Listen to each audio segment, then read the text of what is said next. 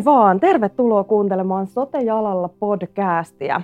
Tämä on podi, jossa keskustellaan sote-alasta mielenkiintoisten vieraiden kanssa. Tänään me ollaankin täällä Hyvinkäällä Rentotalossa, Keusoten hallinnollisissa tiloissa ja meillä on vieraana Mikko Komulainen. Mahtavaa. Hei, tervetuloa Mikko tänään meille vieraaksi. Kiitoksia. Aloitellaan näin klassisellakin kysymyksellä, että kerro vähän itsestäsi. Joo, tosiaan olen aikoinaan tosiaan Turusta päin syntynyt, ehkä tämä huumoriosa täytyy aina ensiksi laittaa ja sen jo opiskeluaikana huomasi monessa asiassa, että kun menin Tampereelle opiskelemaan ja, ja siellä ensimmäiset 4-15 vuotta äh, asustelin ja sitten, sitten tosiaan maailmalle ja työuraa tietysti on tehty vähän joka puolella Suomea, että niin kuin sanoisin Pirkanmaalla, Kymenlaaksossa, Päijät, Hämeellä ja sama aikaa siinä sitten kun opiskelija ja työuraani sattui tulemaan, ehkä näin voi sanoa, vähän pilkes silmäkulmassa, niin kolme lastakin kasvatettu, että pari on jo sitten täysikäistä yksi on vielä alaikäinen ja, ja ympäri Suomea ollaan erilaisissa johtotehtävissä ja sote-tehtävissä kierretty ja samalla vähän tutustuttu sitten, että minkälainen Suomi on maassa. Pisin on ensimmäinen työura, täytyy aina yksi tämmöinen kuriositeetti ottaa, niin missään kyllä kieltä meidän oppi, eikä ne mennyt Turun muretta, silloin oli todella vahva vielä. Ja muista ensimmäistä haastattelussa, kun isäntä sanoi sitten, oli Lapissa ja meidän kielellä, että muuten meni kaikki hyvin nuorella miehellä ja opiskelusta eh, tullut tosiaan Tampereen seudulta ja, ja oli vahva Turun murre, niin hän sanoi, mutta me ei tiedä kyllä, että miten me ymmärretään toisiamme. Niin, siitä se lähti työuraa sitten, elettiin 90 kuutta elinkeinoasiamiehenä, elinkeinopäällikkönä ja oli kiva kansainvälinen homma ja oppi niin kädet savessa tekemään erilaisten yritysten kanssa työtä ja kansainvälistä työtä ja se oli ihan mielenkiintoinen. Mutta selvitti siitäkin, löydettiin yhteinen kieli sitten. No niin. tota, otetaan klassillisia kysymyksiä tähän vielä lisää. Eli kuvaile itseäsi kolmella sanalla. E, varmaan uskoisin, että tämmöinen kehitys, halunen ja ehkä utelias kaikkiin, että on hyvin paljon eri puolilla ollut ja erilaista tehtävää tehnyt ja harrastanut melkein kaikkia asioita. Ja, ja sitten varmaan tämä, kun tässä on nyt opintojakin jonkun verran suoritettu aina sitten työohjella ja ennen, niin myös pitkäjänteinen. Eli, eli tietyllä tavalla monessa asiassa tiedän, että ei saa niin tuloksia eikä saa aikaan mitään kuukaudessa eikä välttämättä vuodessakaan, vaan tietynlainen aikajänne aina. Ehkä näillä, näillä kolmella ehkä kuvalisi. Hmm. Mitkä kolme asiaa on sinulle tärkeitä? Kyllä varmaan niin kuin yleisesti, jos ajatellaan ihan, ettei pelkästään työelämää, niin perhe ja tietty arvopohja ja totta kai sitten siinä tulee työkin, että se on heijastunut aina koko eh, jo nuoruudesta saakka, kun johto, ensimmäinen johtohomma oli 99, niin niin kyllä sitä vaikeista vapaa-aikaa ja työaikaa ollut erottaa sitten, että ne on aina ollut, ollut erilaisia vaativia johtotehtäviä eri paikoissa, niin kyllä ne varmaan tämmöisen perheen, terveyden ja työn ja e, tietyn arvopohjan, että tehdään suurella sydämellä ja yritetään parhaita vähän joka asiassa, niin ne on niin tärkeitä, tärkeitä asioita. Tämä on tämmöinen spesiaalikysymys. Kerro spesiaalitaitosi, joka ei liity työhösi.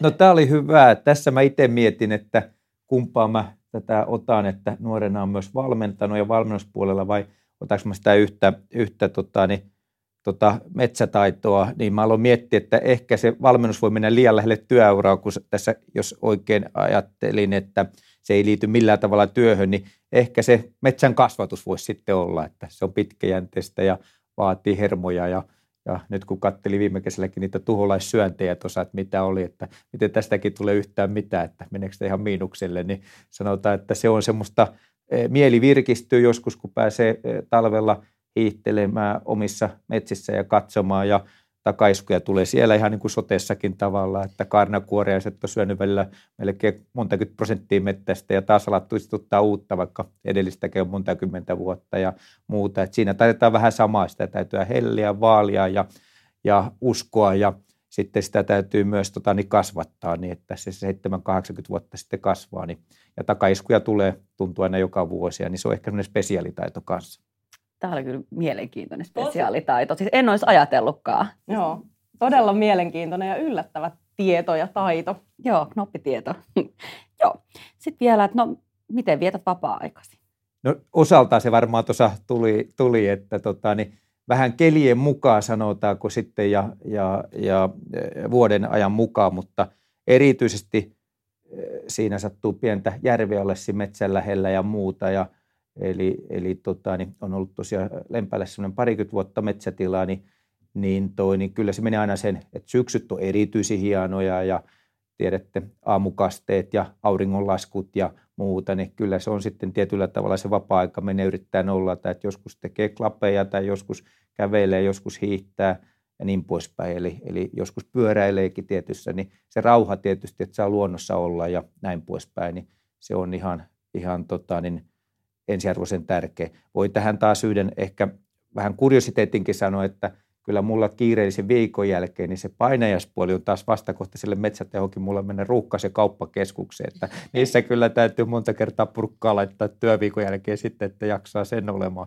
olla, että, yritänkin monta kertaa välttää, että jos vaan saa niin joku pieni, pieni kauppa tai kioski ja näin poispäin. Eli se vapaa-aika totta kai liittyy enemmän tämmöisiin luontoon ja vesistöihin ja metsään liittyvät asiat. Sitten mitä aina vuoden ajan mukaan voi tehdä. Joo, ja siis mä itse näen, on mun mielestä niin tosi tärkeitä, kun säkin oot tosi niin kuin, niin kuin tärkeässä tehtävässä ja niin kuin johtajana, niin on myös sit arjessa niitä keinoja, millä pystyy palautuu ja pääsee niin kuin siitä kaikesta jotenkin ihan toisaalle. Mm. Että se vie ajatuksen aivan toisaalle. Että se myös sit niin kuin siihen omaan jaksamiseen varmasti niin kuin heijastuu tosi kivasti, että saa voimavaroja.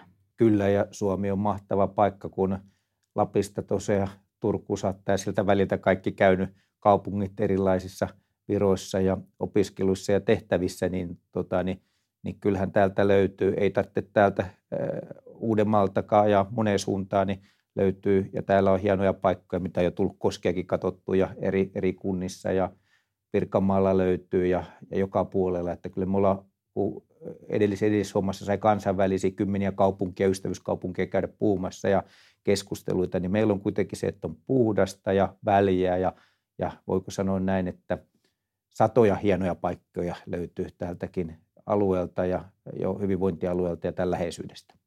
Kyllä. Se on ihan totta mm. ja luonto on kyllä semmoinen hyvinvoinnin lähde ehdottomasti ja, ja siinä mielessä kyllä, kyllä niin kuin tosi tärkeä monelle, monelle sitä omaa hyvinvointia huolehtia ja mikä hienompaa, kun meillä näin, näin upea luonto on, niin käyttää sitä. Tota, joo, me ollaan, ollaan tota Sote-podcastissa ja mielenkiintoistahan tässä on tietyllä tavalla se, että meidän ensimmäisenä vieraana, Mikko, sä et varsinaisesti ole sotealan ammattihenkilö, mutta oot päätynyt johtamaan Keski-Uudenmaan hyvinvointialuetta ja oot tehnyt pitkän uran, uran sotealan johtajana. Niin miten sä päädyit nimenomaan sotealalle? Tämä olikin hyvä kysymys, että mä itsekin oikein täytyy mietiskellä, että – lähdin tosiaan, niin kuin sanoin, sieltä elinkeinopuolelta ja sitten yleisjohtotehtäviin. Oli semmoinen 6-7 vuotta ja ensinne, ensimmäinen niin kuin ihan sote, pelkästään sote, oli siinä kunnanjohtajana totta kai sote-tehtäviä, perusturvaa ja HUSin kanssa käynyt neuvottelu Itä-Uudellamaalla aikoinaan, tuli valittu 99, niin siinä oli jo paljon kokemusta tullut, mutta ensimmäinen niin täysipäinen tota, niin päätyö – Sotessa oli 2006 jo ja se oli silloin Kymenlaaksos kansanterveystyön kuntayhtymän johtajana ja, ja se, siinä oli täyttä sitten totta kai muutaman tuhannen organisaatio ja reilu sadan tuhannen väestö, sääst, väestö ja, ja siinä kun oli katsonut vähän työuraa, niin se oli kai kiinnostanut koko ajan mua, että se oli tärkeä, oli jo kunnan hommissa ja puolet kunnan budjetista ja ihmisiin vaikuttaminen ja muuta – tärkeää ja itse näin, että se on aika paljon samaa kuitenkin yleisjohtamissa monta kertaa, että mitä isompi organisaatio, niin sitä enemmän siinä ei enää riitykään, että onko se sitten elinkeinoa tai hallintoa tai sotea tai tekniikkaa, vaan kysymys on prinsiipit sanotaan 7-80 prosenttia samasta. On kysymys, että tavallaan siitä, että miten ihmisiä koutsataan ja miten me motivoidaan ja miten me saadaan hyvät tyypit pidettyä. Eli siitä sote ei niin kuin eroa muissa. Että kaikilla aloilla, kenellä on työvoimasta ja muuta, niin se on enemmän tätä hallinnon ja organisaation ja ihmisten johtamista ja niiden haasteiden yhteensovittamista. Ja se oli kai varmaan siksi se nopea siirtyminenkin siitä tietyllä tavalla. Ja, Ja sitten, tämä ei ole mainos, niin aina on ajatellut, kun on elinkeinopuolella aloittanut ja ollut kunnanjohtajassa ja muuta, niin mä tykkään semmoista tehtävistä, millä työllä on merkitystä. Että mä taisin nuorena jossakin käyttää sitä Pepsin vähän mainosta, että jos mun pitäisi pelkästään sokerivettä myydä, niin kyllä mä voisin ainakin miettiä neljä viiden vuoden päästä, että mikä se motivaatio tässä oikein on, että, että tavallaan, että kyllä, kyllä siinä täytyy olla syvällisempi merkitys mun arvopohjassa, että vaikka tulee välillä lunta tupaa ja kaikki ei onnistu, eikä kaikki vuodet ole samanlaisia olleet, menee välillä paremmin ja jotkut on mennyt vähän heikommin, niin, mutta se työ on tietyllä tavalla, niin tietää aina, että kun sille antaa ja muuta, niin sillä on valtava merkitys sit sinne sille kunnalle, alueelle tai sitten yhteiskunnalle, mitä pystyy saamaan aikaa. Ja, ja sitten jotakin niitä hyviä onnistumisilojakin on tullut ura-aikana paljon, niin se on antanut taas paljon enemmän motivaatiota seuraavaan postiin. Joo, sä sanoit tosi hyvin siitä, että jotenkin tuo johtaminen, niin se on niin kuin organisaatiosta toiseen. Johtaminenhan on aina ihan, ihan niin kuin, että sitä perusjohtamista, että sehän on aina, aina siellä, mutta että sitten ne nyanssierot, nyanssierot sitten aina, että mihin siirtyy johtamaan ikään kuin, että ei ihan hirveästi kuitenkaan niissä lainalaisuudessa kuitenkaan siltä tavoin ole eroa, kun puhuit elinkeinoa tai muuhun, niin kuin puhutaan siitä jo perus, perusjohtamisesta. Se on ihan totta. Ja sä toit, toit tosi hyvin esiin just sitä työn merkityksellisyyttä, joka on monelle, joka sote-alalle hakeutuu, niin sitten se tärkeä, tärkeä asia se, että tykkää tehdä ihmisten kanssa töitä ja, ja siellä on se joku, joku semmoisen työn merkityksellisyyden hakeminen, hakeminen siitä. Siitä puhutaankin sote-alasta monesti, että tämä on jollain tavalla kutsumusammatti tai kutsumusala. Mä en tiedä, allekirjoitanko mä sitä täysin, mutta, mutta ainakin just se, että, että, että sillä työllä on muukin merkitys kuin, kuin se vaikka pelkästään se, se, että saa siitä elantonsa tai näin, vaan, vaan saa oikeasti sisältöä elämään. Niin se on aika tärkeä monesti nimenomaan sotealan ammateissa. Kyllä, ja itse, itse uskon, että eri organisaatioissa että se on keskimääräisin kovempi arvopohja. Ja kaikki, jos ajatellaan sosiaalialan, hoiva, lääkärit, mitä sitten näitä satoja ammattilaisia tässä vuosien varrella on tavannut eri paikoissa, niin keskimäärin niitä yhdistää, että se on keskimääräistä kovempi se arvopohja juuri kaikilla näillä eri ammattiryhmillä. Puhutaan mistä vaan sotealalla, niin sitä, se on se yhdistävä tekijä. Totta kai se monella muullakin on, mutta se on keskimääräisesti selvästi kovempi ja yhdistävämpi tekijä. Kyllä. Miten sä näet, sit, kun tehdään vahvasti sen arvopohjan tavallaan kautta sitä työtä ja siellä on, on niin kuin vahvasti se, se semmoinen välittäminen ja, ja se työn merkityksellisyyden hakeminen, niin miten se näkyy sitten työhyvinvoinnissa tai työssä jaksamisessa? Se on, se on iso, iso asia ja tämä on varmaan juuri semmoista, mitä tota, niin nyt julkisuudessakin on paljon keskusteltu, keskusteltu ja tämä, tässä oikeastaan vähän huolissaankin, kun on kierrellyt ja – Täällä vielä on vähän muutama kierros kerkynyt tekemään. Tarkoitus on tehdä enemmän täällä, täällä meidän hyvinvointialueella, mutta kun miettii edellisiä paikkojakin sitten paljon, missä kerki jo tekee satoja kierroksia, niin kyllä on huolissaan vähän tästä sote-ala ammatteista. Siellä tehdään eh, pienellä tai kohtalaisella palkalla erittäin suurta työtä, erillä suurella intensiteetillä ja erittäin venytään eh, asiakkaan ja asioiden hyväksi, oli kelit mitkä vaan, oli välineet mitkä vaan, niin, niin siinä on vähän sitä jaksamista itsekin miettinyt monta kertaa, että miten me organisaatiossa voidaan tukea näitä ammattilaisia. Mutta sitten kyllä on huomannut, että sillä on yllättävän pienistäkin asioista ihmisten jaksamisella. Joskus täytyy sanoa esimerkiksi tuolta edestä paikoista, kun hoitajia käynyt tai sosiaaliammattilaisia tapaamassa, niin sieltä on tullut, että – ihan oikeasti jaksaa vähän dialogia ja kuunnella ja välittää, niin niillä on yllättävän suuri merkitys, että, että sieltä on sitten palautetta tullut, että tuppa seuraava kerran kun tuut, niin, tota, niin tuonne pullat, kun on ottanut vaikka pullat tuomaan läpi ja oli erittäin mukava keskustella ja olo, olo taas, että, että jaksetaan ja muuta. Että sillä johtajuudella on aika iso lähiesimiehellä, yleisjohdolla, etenkin ykkösjohtajalla merkitys, että tulee semmoinen välittämisen tunne. Kaikkea me ei pystytä välttämättä heti ratkaisemaan, mutta siitä työkalupakuista yritetään sitten jotakin yksittäisiä asioita tuoda, jos ei muuta niitä kahvia pullaa vaikka sitten vähintään ja toivottavasti jotakin muutakin, niin silläkin on jo sille henkilöstölle iso merkitys, kun he joutuu kuitenkin siellä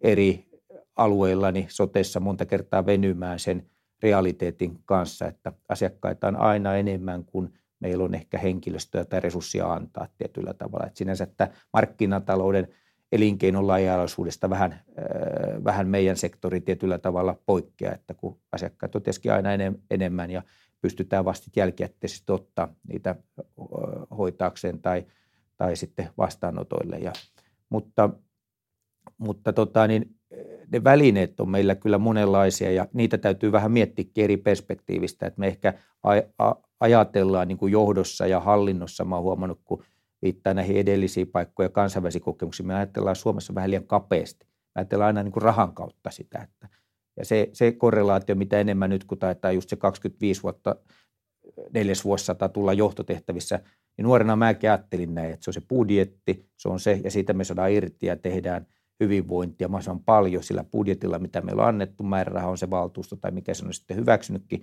mutta nyt ajattelen, että siinä on paljon, paljon, paljon muuta. Se resurssina se budjetti yksi ja henkilöstö, mutta mitä siinä välillä tekee, mitä hakee uusia mekanismeja, miten saa sitä arvostusta ja arvoantoa, niin sillä on yllättävän iso merkitys sitten loppupelissä kanssa henkilöstölle. Siis tota, mä näen ihan samoja asioita ja jotenkin se, että sä johtajana oot niin kuin kuulet ja olet niin kuin valmis siihen henkilöstön kanssa käymään sitä debattia.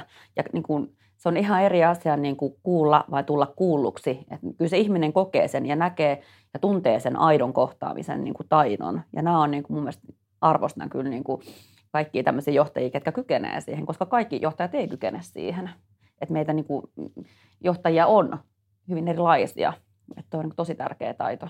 Joo, se on totta. Ja, ja kun moni työntekijä just varsinkin sotealalla tekee todella isolla sydämellä sitä työtä, niin, niin tota, se on tosi hienoa, että sitten tavallaan myös se johtaja ja johto on valmiit antamaan sen oman sydämensä siihen työlle ja, ja sitä kautta ehkä, ehkä niin kuin tulee just se kohtaaminen. Näin mä ainakin jotenkin näen sitä Kyllä. asiaa. Ja siis tämän päivän työntekijätkin, niin sote-alalla ihan hirveästi ei pystytä palkkojen kanssa kilpailemaan, kun puhutaan sieltä perus niin kuin ruohonjuuritasolta. Mutta se, mitä työnantaja voi antaa, on sitä, niin kuin, että saadaan sinne ne työn hyvinvoinnin palikat kohdilleen, saadaan sinne työyhteisöön sitä hyvinvointia. Myös niin kuin esimerkiksi se, että pystytään palautumaan sitten vapaa-ajalla niistä töistä, että se vapaa-aika versus työaika on jotenkin jär, järjestetty. Että kaikilla tämmöisillä niin kuin tulevaisuudessa ne vaan niin kuin nousee se mun mielestä se merkitys siinä niin kuin työntekijän niin kuin siellä rivitasolla, että mi, miten se niin kuin muodostuu se kokonaiskuva. Että ei ne eurot ole pelkästään se niin kuin juttu. Se on ihan totta. Tota, nyt me eletään helmikuun alkua tässä kohtaa ja ja tota, vuodenvaihteessa tuli aika historiallinen muutos suome, suomalaisessa sote-järjestelmässä, siirryttiin hyvinvointialueille – Miten sä oot nähnyt, miten tämä ensimmäinen kuukausi hyvinvointialueella on mennyt Keski-Uusimaalla ja ehkä jos pystyt peilaamaan laajemminkin, niin mielenkiintoista kuulla. Joo, eilen oli juuri sote, sote hyvinvointialueen johtajien kokousta tuossa Helsingin päässä ja jos otetaan ensiksi tämä koko maan tilanne, niin se on yllättävän hyvin mennyt koko maassa. Me tiedetään, että Sirpale, seutukuntia, maakuntia – osalla ei ollut kuntayhtymäpohjaa ja kaikki on aika kohtalaisen hyvin pystynyt siirtymään. Joissakin alueilla tietysti on vähän enemmän sitten ollut näitä palkanmaksua tai työntekijöihin liittyviä vaihtuvuutta, liikkeen luovutuksia tai joitakin, mutta kokonaisuudessaan niin kuin yllättävän hyvin, hyvin mennyt. Ja, ja kun, eri, e, kun miettii vielä, että eri alueet, niin kuin viittasin, niin Pohjois-Suomi, Lappi on ihan erilainen kuin Uusimaa tai täällä sitten väestörikasta seutua ja, ja pohjatkin on hyvin erilaisilla. Toisilla on ollut kuntapohjasta kaupunkia, toisilla liikelaitos ja toisilla yhtymäpohjasta lähtökohdat. Siihen nähden tilanne on mennyt kyllä yllättävän hyvin.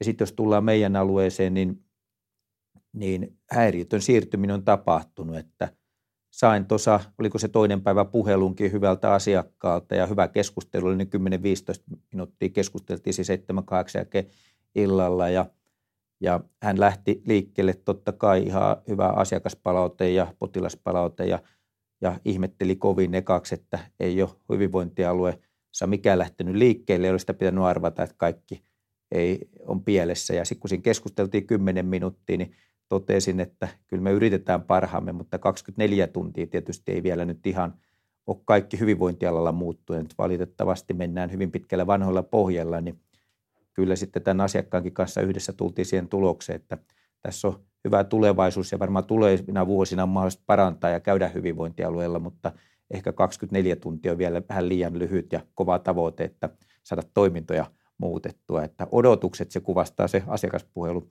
Tosiaan varmaan muistan senkin loppujen hyvin, että, että koska ihmisillä on tietysti kovat, että se muuttuisi heti yö, yöaikana. Ja mehän tähdättiinkin tietysti siihen, että muutosta ei tulisi, vaan ihmiset ei huomaisi millään tavalla sitä yövaihdosta, että ne meni hyvin pitkällä vanhalla pohjalla. Ja nyt sitten me tietysti, kun katsotaan vähän kauemmas ja pidemmälle, niin uskotaan, että saadaan asioita eteenpäin ja näitä tiettyjä asioita sitten myös sitten korjaltua pitkällä aikavälillä. Ja siis meillä on tulossa kuitenkin isoja haasteita nyt ylipäätänsä. Puhutaan ikääntyvät niin kuin ikäluokat, miten heidän kanssaan, miten me saadaan esimerkiksi meidän palvelut riittämään ylipäätänsä. Ja tietenkin sitten tietynlaiset myös nämä henkilöstön haasteet niin kuin ylipäätänsä sote-alalla. Että eihän niin kuin esimerkiksi Keski-Uudenmaan alue ole ainoa, vaan mun mielestä koko uusi, Uusimaa ja ylipäätänsä koko Suomi kamppailee tällä hetkellä tuosta samasta henkilöstöhaasteesta, että entistä vähemmän meillä hakeutuu muun muassa esimerkiksi uralle työntekijöitä ja, ja näin poispäin. Että, joo. Voisin sen verran varmaan tuo johtamiseen vielä palata, että tuota, mitkä on mielestä tämän päivän niin johtamisen haasteet?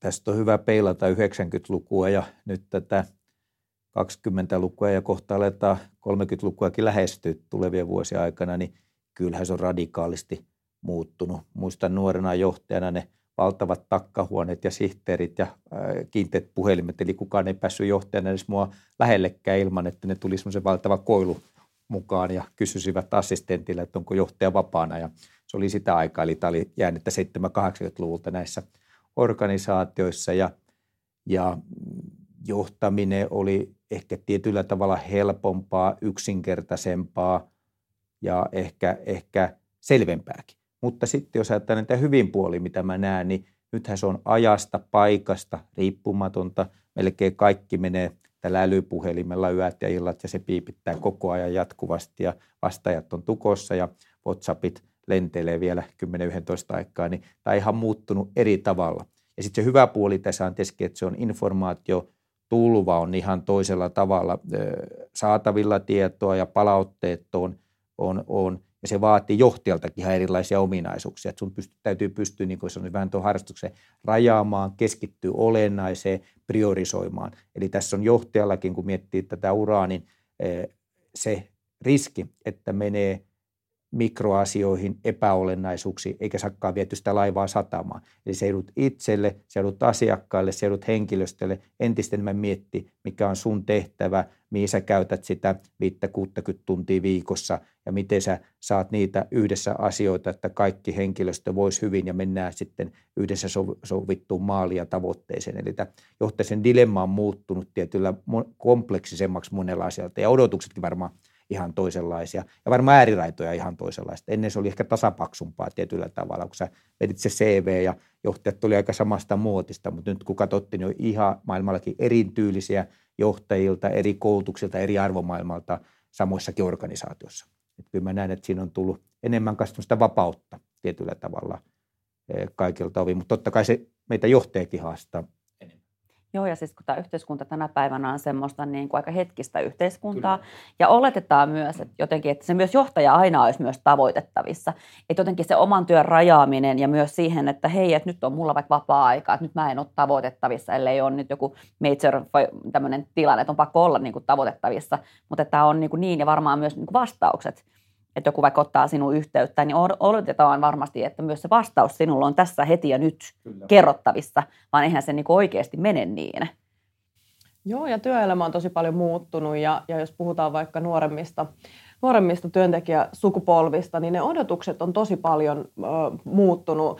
Ö, ja arvomaailma tietyllä tavalla se, että et, et ei välttämättä enää se keskeinen asia ole se, että sulla on vakaa, varma talous ja kuukausipalkka ja, ja, ja tiedät, että työt jatkuu seuraavat 20 tai 30 vuotta, vaan, vaan niin kuin tosi paljon vaikuttaa, vaikuttaa niihin valintoihin myös se, että, että, että mitkä ne työolot on ja, ja niin kuin just minkälaista se johtaminen on ja miten sä tuut kuulluksi, niin kuin tuossa aikaisemmin puhuttiin. Ja, ja niin kuin mä kuvittelen, että, että, että niin kuin johtamisessa pitää tosi paljon pystyä huomioimaan niitä yksilöiden erilaisia tarpeita enemmän tänä päivänä.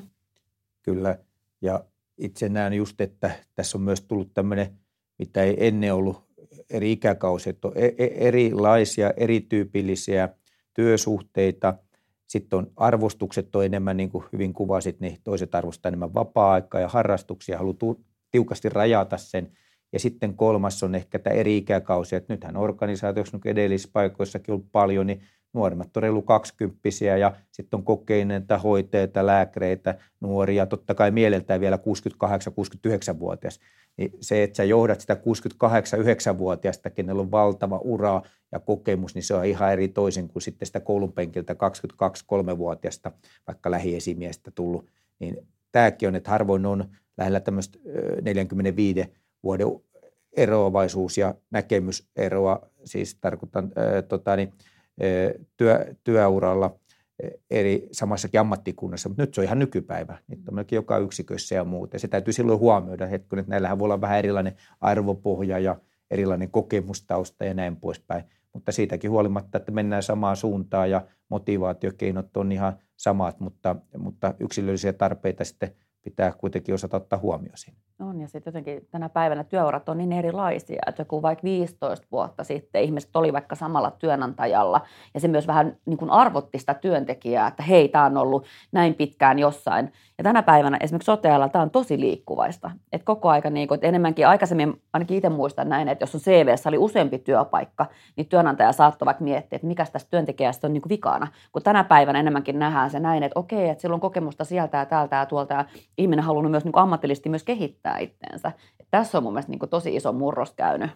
Kyllä, ja sotealan liikkuvuus varmaan aika keskimääräistä isompi. Et nykyään käydään yksityissektorilla, tehdään keikkaa ja, ja tämä ammatista melkein, melkein riippumatta sotealalla, niin yllättävän paljon kiertoa on. Ja se ei ole välttämättä huonokaan, mutta totta kai se aiheuttaa meitä työnantajia, että meidän täytyy joka, joka päivä ja itsekin kun herää melkein kuin peiliin katsoa, että miten me voidaan olla. Se on muuttunut ennen sä johdit ja tavallaan sulla oli tietty status, niin nyt joutuu miettimään organisaatio kanssa, että miten me ollaan hyvä työnantaja, miten me pystytään kilpailemaan. Kilpailukyky ja taso on ihan toista kuin 90-luvulla. Silloinhan riitti, että vanha BKVT tai ilmoitus melkein johonkin, mitä oli, ja naureskin tulee meille, niin siellä oli aina useampi hakija, oli sitten lääkärillä tai hoitaja tai muuta.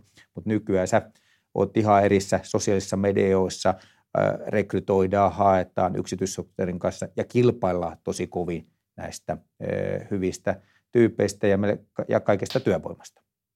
Näinhän se on.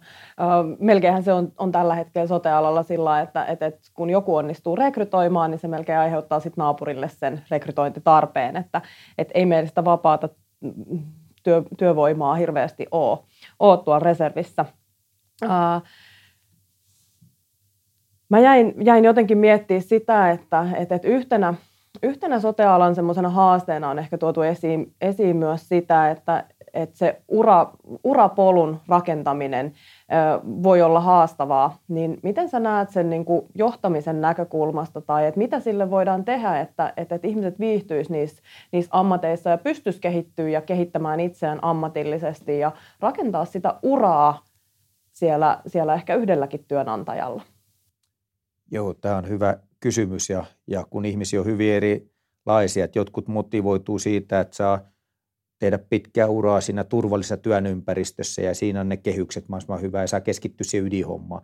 Mutta sitten on juuri val- myös paljon näitä entistä enemmän, ketkä haluaa tehdä vähän niin kuin poikki leikkauksena ja vähän eri töitä ja erityypillisiä, niin se on meidän työnantajan tehtävä ja katsoa tavallaan, että onko koulutusmahdollisuuksia tai mitä vieläkin on jonkun verran, mutta ei ehkä, ei ehkä tarpeeksi, niin tätä liikkuvuutta tietyllä tavalla, että voidaankin tehdä vähän eri, eri sotealan, että voidaan tehdä välillä hoitajahommia, voidaan tehdä välillä avustajahommia, voidaan halutakin, että tehdään välillä sosiaalihommia. Ja näihin on kyllä törmännyt ja kun CVtä lukenut, niin on entistä enemmänkin on monenlaisia tutkintoja sotessa tavalla, että sieltä löytyy niin kuin monenlaista ja haluakin tehdä tavallaan. Eilen tässä olla yhden yhden sairaanhoitajan kanssa viimeksi keskustelu ja, ja kysyisin hänen motivaatiota tekijöitä yhteen, sattui yhdessä muussa tilaisuuden yhteydessä, niin hän sanoi just, että hän haluaa tehdä erilaisia hommia. Ja tämä mä uskon, että on myös se yksi, että ei ihmistä ajattelekaan, että mä teen kymmenen vuotta enää tätä samaa, vaan halutaan 50 vuoden välein vähän katsoa eri laaja. Sote on laaja sektori, niin täällä löytyy kyllä erilaista hommaa ja, ja pystyy vaihtelemaan isossa organisaatiossa myös työsisältöön. Ja se on tärkeää, että luodaan siihenkin valmiuksia. Olla ketterä organisaatio ja tässäkin reagoidaan siihen toimintaympäristön muutokseen ja e, erityisesti siihen, mitä työssä olijat sitten haluaa. Eli tässäkin joudutaan enemmän katsoa myös vähän niin kuin työntekijälähtöisesti tilannetta. Miten tota, tähän päästäänkin aasinsiltana, että miten sä näet nyt, nyt tämän sotealan tulevaisuuden, että mihin me ollaan menossa? Hyvä, kun tämän osasi ihan varmasti sanoa, niin ehkä siellä olisi sitten nopea jonossa, mutta tota, niin voi sanoa, että se on niin hyvä ja iso kysymys, mutta, mutta jos sitä vähän yrittää valottaa niin kuin historia ja nykypäivän tilanteesta ja sitten ennustettu. Ensinnähän me ollaan semmoisessa tilanteessa nyt Suomessa, jos lähdetään tästä, niin missä me ollaan ikinä oltu ehkä sotien jälkeen. Kun ajatellaan, että meillä on pandemiat ollut ja meillä on rekrytointihaasteet, valtavat työvoimahaasteet ja sitten meillä on toinen resurssi eli rahoitushaasteet ja, ja sitten mun käsityksen mukaan missään maailmassa ei ole vastaavaa systeemiä tällä hetkellä. Eli valtio rahoittaa, ohjaa, meillä on alueet, meillä on kunnat toiminnassa, kunnilla on e, yleinen erityinen toimiala, meillä hyvinvointialueella on sitten erityistoimijalle rajattu alue, toimiala, mutta ei ole taas verotusoikeutta. Sitten meitä rahoittaa valtion budjetti, niin kuin nähdään nyt vaalien jälkeen, mikä sitten taas tulee olla budjettipohjaisesti eh, hyvin pitkälle. Eli meillä on niin kolmella tasolla tämä julkissektori tällä hetkellä ja, ja sitten tietyllä tavalla meillä ei ole ihan tarkkaa tietoa, että miten se tulee niin pitkällä aikavälillä toimimaan. Mutta sanoisin, että, että se mikä meidän pitää pystyä tietysti ratkaisemaan tämä yksi tämä henkilöstöön liittyvät asiat, että me ollaan vähän tultu tilanteessa, kun ajatellaan, että Suomen väestö kun ei kauheasti kasva ja sitten velkaantuneisuus taas kasvaa ja sitten tietyllä tavalla meillä on samaa aikaa entistä enemmän, enemmän mikä on hyvä, että ihmiset elää ja pitkään ja medikalisaatio on tuonut paljon hyvää. Meillä on tietysti yhtälö käsissä, mikä ei tule millään tasolla, näillä kolmella tasolla ole helppo.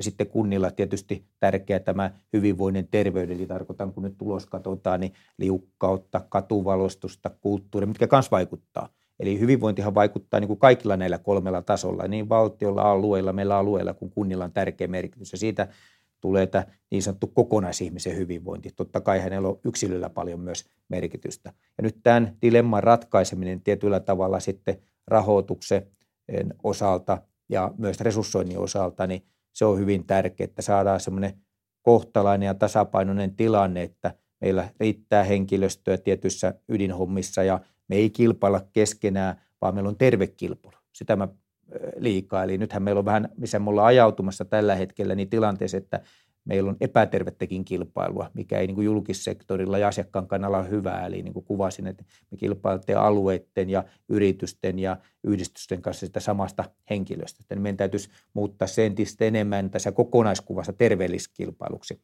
Ja, ja kilpailu on aina hyvä. Ja sitten saada myös tämä, tämä huoltosuhteen ja nämä taloudelliset resurssit sillä, että meillä on niin kuin tietyllä tavalla pitkällä aikavälillä – ratkaistavia näitä tuottavuuskysymyksiä, että samaan aikaan voidaan sitten ottaa huomioon nämä henkilöstöön liittyvät kysymykset. Että siinä on kyllä tietynlainen harjoitus ja nyt tässä on lähetty ja kuukausi harjoiteltu ja mihin tämä päättyy, niin sitä ei pysty ihan tarkkaan sanomaan, mutta palaset pystyn hahmottelemaan ja kyllä ne liittyy näihin henkilöstö- ja talouskysymyksiin, ne on ne tärkeimmät talou, Suomenkin tasolla, että mitä pystytään ja aluetasolla ratkaisemaan ja linjaamaan, niin sitten me pystytään alkaa sitten näitä yksittäisiä asioita, mutta ilman niitä, että niihin saadaan niin tukevalle pohjalle ja saadaan niistä tiettyjä ennakkopäätöksiä, niin sitten me mennään vähän niin kuin vuosi kerrallaan. Ja siinä on taas riski se, mitä itse näyttää on lyhytjäntöistä tietyllä hetkellä tällä hetkellä. Että meidän täytyisi saada sellainen neljän, viiden vuoden niin kuin näkymä tiettyihin asioihin. Kyllä, siis nämä on, ollaan haasteellisissa ajoissa, niin kuin sanoit tuossa aluksi, aluksi että tuota, ei ole koskaan oltu tämän kaltaisessa tilanteessa aiemmin. Että meillä, on, meillä on isoja haasteita tässä, tässä ja aika vaan voi näyttää sen, että mihin, mihin suuntaan päästään, päästään sitten tässä alalla. Että. Se on ihan totta. Sä toit esiin nyt tosiaan näitä, näitä niin kuin, tai sen toimintaympäristöhaasteita ja mitä, mitä niin kuin, tietyllä tavalla tämmöisiä riskitekijöitä on. Jos sä saisit nyt mahdollisuuden muuttaa jotain, saisit ikään kuin taikasauvan sauvan ja, ja jotain, jotain lähtisit muuttamaan tässä hyvinvointialueen toiminnassa nyt, niin mitä sä tekisit? No kyllä varmaan, jos nyt ihan tämmöisiä, tämmöisiä mahdollisuuksia on, että, että pystyisin kaikkeen vaikuttamaan, niin kyllä mä varmaan, että minkä viittasi yksi pitkäjänteisyys. Nyt tämä on ollut vähän, niin kuin, en muista kuinka monta reformia, itse oli lausuntoja kirjoittanut ja korjauksia, niin tässä on, mennään vähän aina vuosi ja on epäselvä nyt meilläkin näkökulma, että mikä se rahoitus tulee ensi vuodelta, miten se tulee tänä vuonna menemään. Ja sitten sä et pysty oikein tekemään pitkäjänteistä suunnittelua, sä elät niin kuin tässä, tässä ad hoc vähän monessa asiassa, niin se olisi varmaan yksi, että saataisiin tietyllä tavalla ne rahoitusinstrumentit ja saataisiin näkyvyyttä siihen, että hyvinvointialueet pystyy kehittämään asiaa tiettyyn suuntaan, vaikka sanotaan nyt seuraavat neljä, viisi vuotta. Ja siinä olisi tietysti, kun vaalit on käyty, niin valtiollakin tietynlaiset sitten vielä kannusteet. Eli yksi on tämä pitkäjänteisyys ja vakaus, ja toinen on ne kannusteet. Eli tietyllä tavalla tarkoittaa sitä, että jos henkilöstö voi hyvin, sä saat toimintaa ja tuottavuutta ja asiakkaat voi hyvin täällä alueella, niin siinä olisi intensiteetit. Nythän ne ei oikeastaan päinvastoin, että se on tietyllä tavalla, ne ei kannusta niin tekemään mahdollisimman tuottavaa ja tehokasta toimintaa ja hyvinvoinnin osalta. Eli ne intensiteetit voi olla vähän miltä katsoo, katsoako valtion tai kunnan tai tai alueen, niin ne voi mennä vähän ristiin tällä hetkellä. Ja, ja se on harmittavaa tässä järjestelmässä. Mutta järjestelmä ja luonti ja tämmöinen reformi on lähtenyt ja siinä on paljon hyviä elementtejä, mutta se kaipaa monelta osalta jostain pitkäjänteisyyden, vakauden osalta ja, ja, ja intensiteettien osalta niin vähän vielä korjausliikkeitä. Kyllä. Hei, jos vielä ihan lopuksi tiivistetään jotenkin semmoisen kolmeen ydinasiaan, niin mitkä sun mielestä on nyt ne hyvin tiiviisti, lyhyesti sanottuna semmoiset kolme onnistumisen edellytystä tässä muu, hyvinvointialueen muutoksessa ja ehkä Keski-Uudenmaan hyvinvointialueella?